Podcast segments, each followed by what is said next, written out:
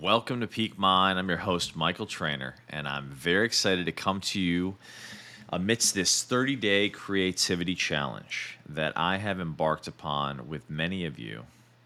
And it has been a true joy. And I wanted to share something really, really beautiful that I think you all will appreciate.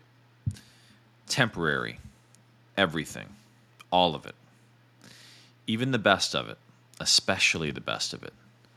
We only have so many years to know human love to do human things. Love them, all of them, even the painstaking ones. They too will not last. They are human. They are the experience. The insecurity, the experience. The heartache, the experience. The confusion, the experience. The joy, the experience. The risk, the experience. There is nothing lost if we learn something from it. Your willingness to fail is proportionate to your potential to gain and grow. The time never stops running. All you will regret is not reaching harder for the things you actually wanted while they were still in front of you. This resonates as deeply true to me and as a profound reminder of this precious time that we have on the planet. You know, just a moment ago, I was in deep upset, highly triggered, because a deeply personal memento was lost by my moving company, which they very unceremoniously just told me, "Oh, you know, sorry, sorry we lost that." Uh, and uh, this has happened to me now twice. When I moved from New York, this happened as well.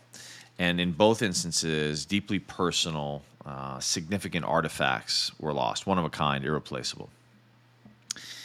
And, you know, well, part of me hopes that somehow they will be recovered. Uh, and another part of me screams for righteous indignation and a desire for justice.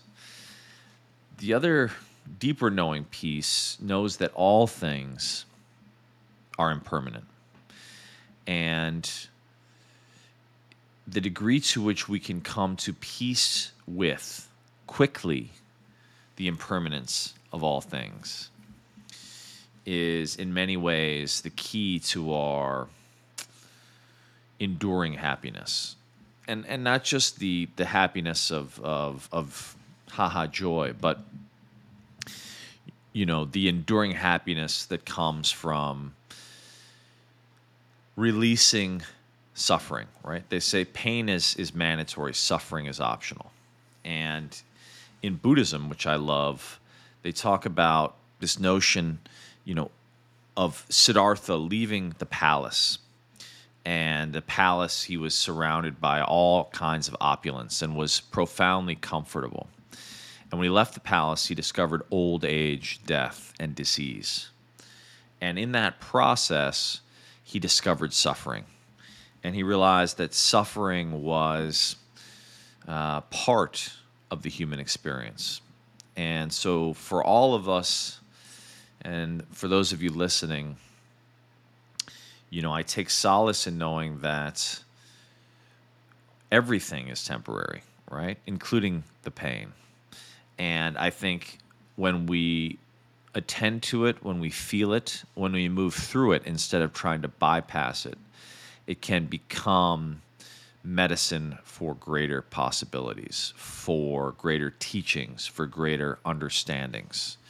And if nothing else, deeper training in surrendering to loss and making peace with that which no longer is, so as to make room for what is and what can be.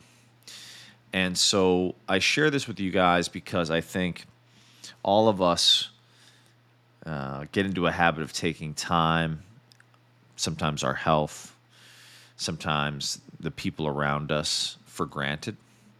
And uh, tomorrow, unfortunately, is never promised. So while it is stinging and painful to to lose that which we love, it is also a reminder of the preciousness of this time we have on the planet. And so I just I hope that you guys are wherever you are listening, taking time to appreciate what you have, uh, to release that which no longer serves you, including resentments, um, and to deeply move through what you need to move through so that you can actually get through it. And if there's pain, if there's suffering, to, to reckon with that so that we can clear the space for being fully present and alive and meet that which wants to meet us in this beautiful dance we call life. I thank you guys so much for listening. I'm so grateful for you. And uh, I look forward to speaking with you tomorrow.